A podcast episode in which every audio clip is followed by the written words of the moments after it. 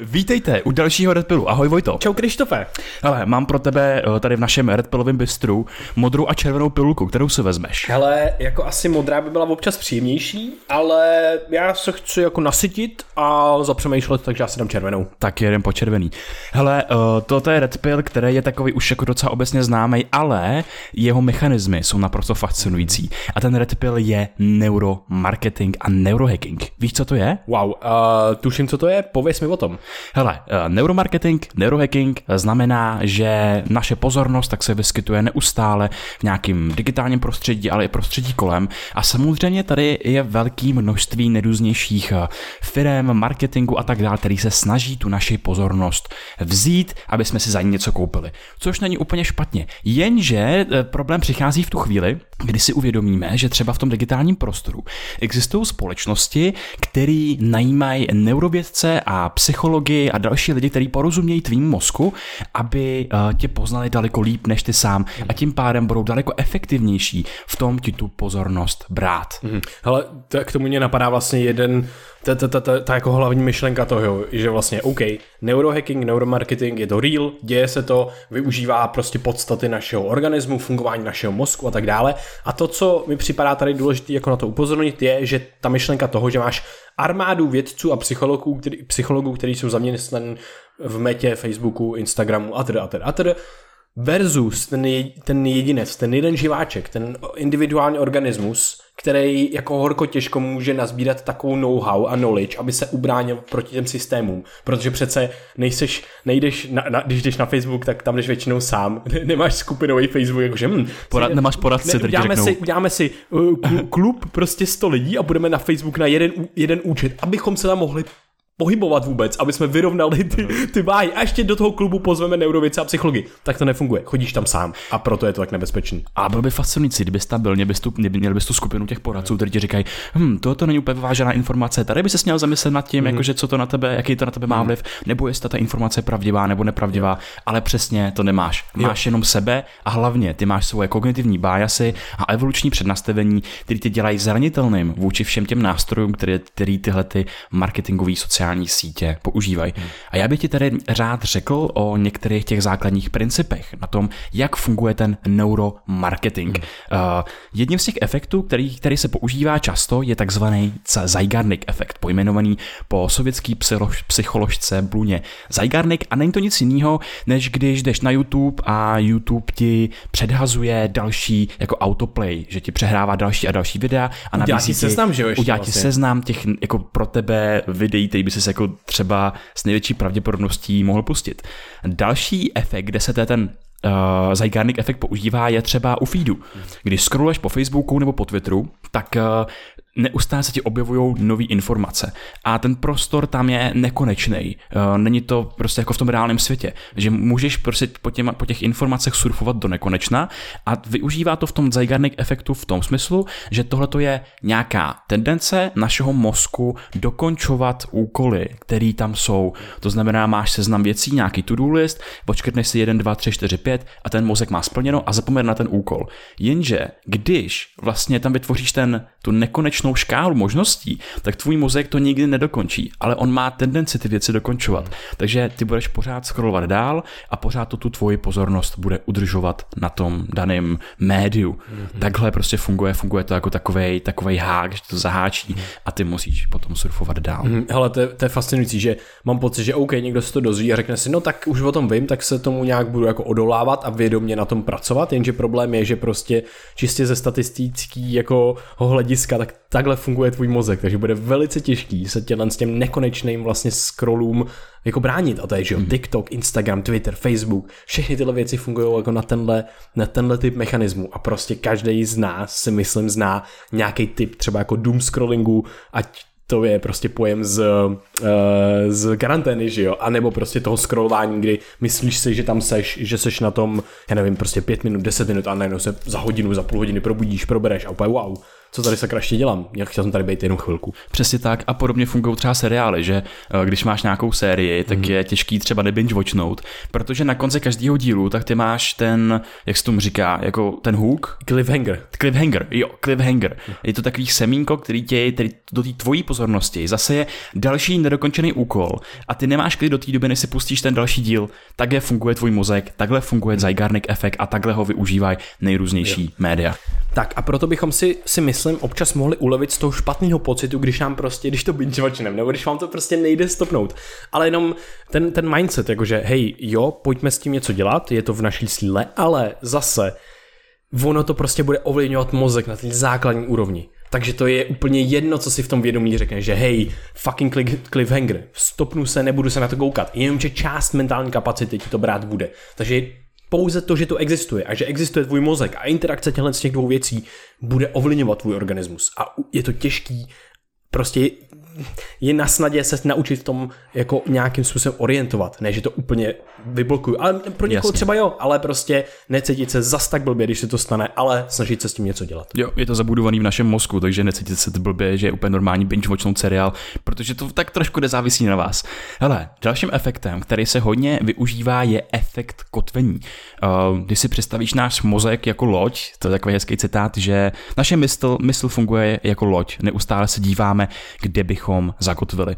A tohleto zase využívá v nejrůznějších nástrojích, například v restauracích, kde ti dají jako první možnost, řekněme nějakou z těch nejdražších a ty potom srovnáváš ty ostatní cenové možnosti a zjišťuješ, že ono to není vlastně tak hrozný.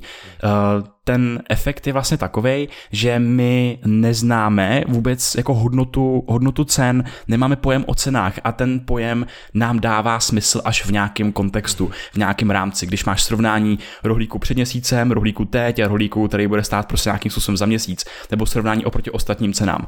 Takže ty, když do toho meníčka dáš třeba na první místo Maserati, což reálně udělali v jedné studii, dali jim na první místo v jídelním meníčku Maserati, kolik stojí, a potom tam dělají nějaký seznam jako dalších vín na večeří a podobně, tak ty lidi, byla to kontrolovaná studie, a ty lidi, kteří v tom svém jídelním lístku měli to Maserati, tak utráceli daleko víc peněz, než ty, který ho tam neměli. To je hrozně zajímavý.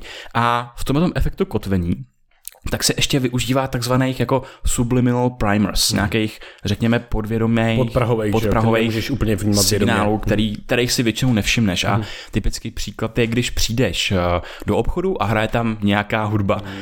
V jedné studii, také v obchodu s vínama, v sekci vín, tak hráli buď německou, anebo francouzskou hudbu a podle toho, která ta hudba zrovna hrála, tak ty zákazníci víc kupovali vína buď z Německa, anebo z Francie. To je naprosto fascinující, že nějaký maličkatý signál, který hraje třeba na pozadí nějaký zvuk, tak ovlivní potom tvoji volbu v té reální situaci.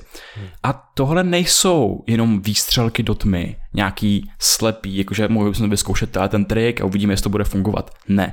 Tohle jsou právě pečlivě nadizajnované experimenty, které vycházejí z dat a většinou se ví, že ty věci fungujou. Protože, jak jsme se bavili o těch neurovědcích a psycholozích na začátku, tak oni používají nejrůznější sadu moderních neurovědeckých metod, jak zkoumat chování zákazníka, jak se podívat do tvýho mozku. A mezi ty metody patří EEG, elektroencefalogram, kdy ti čtou vlastně mozkové vlny a na základě toho vědí, v kterých mozkových regionech se objevuje ta aktivita. Víc advanced je třeba emisní tomografie, kde se přímo jako zobrazuje ten mozek, ale třeba se může využívat i eye trackerů, jakože že ti to měří pohyby očí, anebo elektrodermální aktivity, že ti měří podle toho, jak se vlastně spotíš a podle toho oni usuzujou, nebo podle toho je přímo reprezentace toho, jak je tvoje tělo, řekněme, nabuzený, zrušení, jak ten moment dává pozor.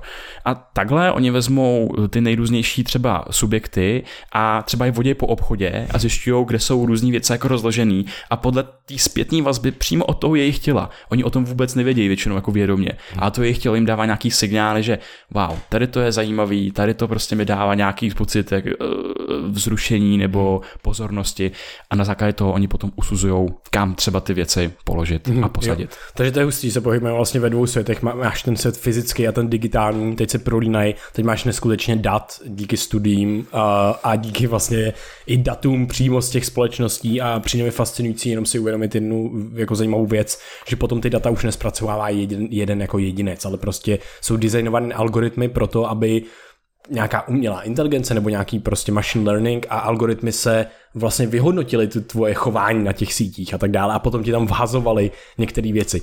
A proto se stalo třeba, že i Joachim Velharadek krásně o tom jako mluví, když on prostě ještě nevěděl, že je homosexuál a najednou prostě se mu objevovaly víc reklamy na Coca-Colu nebo Pepsi-Colu, jedna z těhle, víc reklamy prostě s polonahým jako mužema, protože ty reklamy jako existují, jenom prostě každý vidí jiný ty reklamy na tom internetu samozřejmě. Mm-hmm. A teďka on nevěděl a pak se jako uvědomil, že wow, oni věděli, že je homosexuál dřív, než on to věděl sám, protože na těch reklamách to změřilo prostě v průběhu let, že tam stráví víc času, víc pozornosti, než prostě někde jinde. Pak mají různý demografický údaje, jako prostě strašně moc věcí, jak z Facebooku, tak z těch dalších sítí, takže tohle je jenom dobrý si uvědomit. Není to žádný jako negativní, špatný záměr člověka, teď hackneme tohle, toho konkrétního člověka. Ne, je to prostě neorganická věc, je to vlastně jako neživá věc, která se učí na základě prostě algoritmu a toho, jak dlouho strávíš u tohohle příspěvku. Ani nemusíš klikat, jenom to, jak dlouho scrolluješ na tom Facebooku. A náš mozek je zkrátka jako velmi lehce hacknutelný,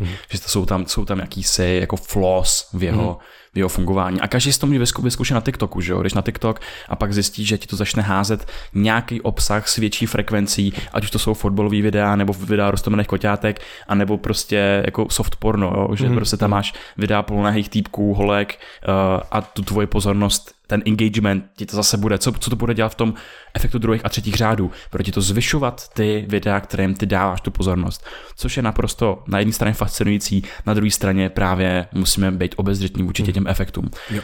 V poslední části bych se chtěl ještě pověnovat takový jako sci-fi realitě celého neuromarketingu a neurohackingu a ten se dotýká Facebooku a Neuralinku. Každý už asi má ponětí o tom, že Elon Musk vytvořil Neuralink, že chce vytvořit brain, nějaký technology interface, že zkrátka nějaký implantát v mozku bude umožňovat lidem třeba s nějakým mobilním postižením znova chodit, že ten signál se bude transmitovat z mozku zpátky do páteře přes nějaký problémový místo. No a to vyžaduje celou řadu nejrůznějších pokroků v tom, jak umíme interpretovat tu mozkovou aktivitu. V ten samý čas, co Neuralink spustil ty svoje studie, tak oznámil Facebook, že jde podobným směrem a že se bude snažit vytvořit implantát v mozku, který bude převádět mozkovou aktivitu do řeči. Což je na jedné straně hrozně fascinující, na druhé straně docela děsivý, protože v roce 2017 Regina Dugan, která byla původně nějakou vedoucí pracovnicí v DARPě, což je vlastně defense, nějaká, jako, jak se tomu říká? Nějaká asociace americká, že jo, která vymýšlí inovace různý, prostě jo, armádní. Je to armádní jako uskupení, že jo, a tak, nebo instituce přímo. A tak vlastně představila ten projekt na konferenci Building Eight, že se budou snažit vytvořit interface, který bude vlastně číst myšlenky lidem a tím pádem potom bude snaží interagovat s tou technologií. No a to vytváří celou řadu nejrůznějších takových jako morálních a etických otázek, protože jakmile budeš moc číst myšlenky lidí, jakmile budeš moc interpretovat jejich aktivitu, tak už neplatí to, co řekl Orwell někdy v minulém století, a to, že nic není tvé, kromě pár kubických centimetrů uvnitř tvé lebky. Ale přesně jak my se bavíme o tom, že i dnešní software a počítače jsou hacknutelný, tak najednou, když vytvoříš takový interface, tak ty budeš muset nejenom vytvořit práva a etický jako zákony pro to, kde je teda ten tvůj individuální, privátní prostor v tvý hlavě, aby ti ostatní třeba společnosti nevzali ty data z tvý hlavy a nedizajnovali ti ten prostor ještě víc na popud těm tvým instinktům, ale budou se muset vytvořit nějaké bariéry a zároveň se bude muset i ošéfit to, aby se ti třeba někdo jako nehacknul jako do tvýho mozku, přímo na základě nějakého toho implantátu nebo podobně. Každopádně z tohoto projektu sešlo a před rokem nebo dvouma tak Facebook oznámil, že ten vývoj vlastně pozastavuje a že se přesouvají vlastně k takovým jako zápěstní technologii, k takovým hodinkám náramku, který bude číst vlastně různý stahy tvých svalů a teď díky tomu budeš moc třeba se pohybovat v té virtuální nebo augmentované realitě pohybem jako prstů, že budeš moc psát ve vzduchu, což vlastně je zase na druhé straně mega fascinující, že zase zlepšíš nějakou zkušenost člověka s tou technologií a zároveň je to součást nějaký augmentované reality. To znamená, že ty to vlastně můžeš potom kdykoliv sundat ty svoje hodinky, když by ti to bylo nějakým způsobem proti srsti. Jo, tak to jsou mega fascinující věci. Je zajímavý jakože přemýšlet právě o té budoucnosti, která může být více či méně vzdálená, že to může být 100 let, ale může to být taky 5 let, když se něco podobného jako prostě metaverse a další věci s tímhle spojení, anebo ten Neuralink. Takže to je cool a jenom vlastně mě napadlo ještě k tomuhle vlastně a tomu předchozímu trošku, že se aktivně že jsme naznačili, že si vlastně ty algoritmy a co uvidíš na těch sítích kultivuješ sám, takže vlastně jenom na to myslet, že cokoliv, co děláte v tom digitálním světě, tak si kultivujete to, co uvidíte v budoucnu. Takže stejně jako s vaší pozorností a vaším mozkem a to, co vnímáte ve světě, tak stejně to je v tom digitálním světě. A když vidíš nějakou reklamu nebo tak ty tam máš možnost si zvolit, proč vidím tuhle reklamu, ono ti to jako zobrazí prostě nějaký data, tak to je jedna věc. A druhá věc je, už ji nechci vidět a tohle mě nezajímá. Takže prostě ty si můžeš takhle trošičku jako učit ty algoritmy, že hej, tohle bullshit, tohle mi sem nedávej a tedy. A potom klasicky na Chromu a tak prostě adblock a další věci přímo jako na reklamy, jo, kdyby jako někdo chtěl. Jo, jasně, určitě dá se ten digitální prostor designovat a já třeba používám více do účtů, jak třeba na Twitteru nebo na YouTubeu a zkouším si, je to takový můj maličkatý osobní projekt, takže já zkouším si trénovat ty algoritmy tak, aby mi tam dával jako ty dobrý videa, a který prostě mě budou nějakým způsobem vzdělávat a nebudu binge-watchovat nějaký, i když asi jako můžeš binge-watchnout prostě nějaký jako science-related topics. No jasně, ale tak asi je to lepší než to, no. Jasně, no. Ale tak důležité je, že se s tím dá pracovat. Přesně tak. Tady jsme se dostali od neuromarketingu, neurohackingu, toho, co se děje dneska, až k nějakým sci-fi scénářům, který vlastně nemusí být tak daleko, ale já myslím, že v tomhletom celý otázce je taky důležitý si udržet nějakou jako pozitivitu, nějaký optimismus, protože zase s čím vlastně do toho světa přistupujeme, s čím ho měníme, tak tam je větší pravděpodobnost, že se třeba bude jako posouvat. Takže si myslím, že nesmíme zanevřít na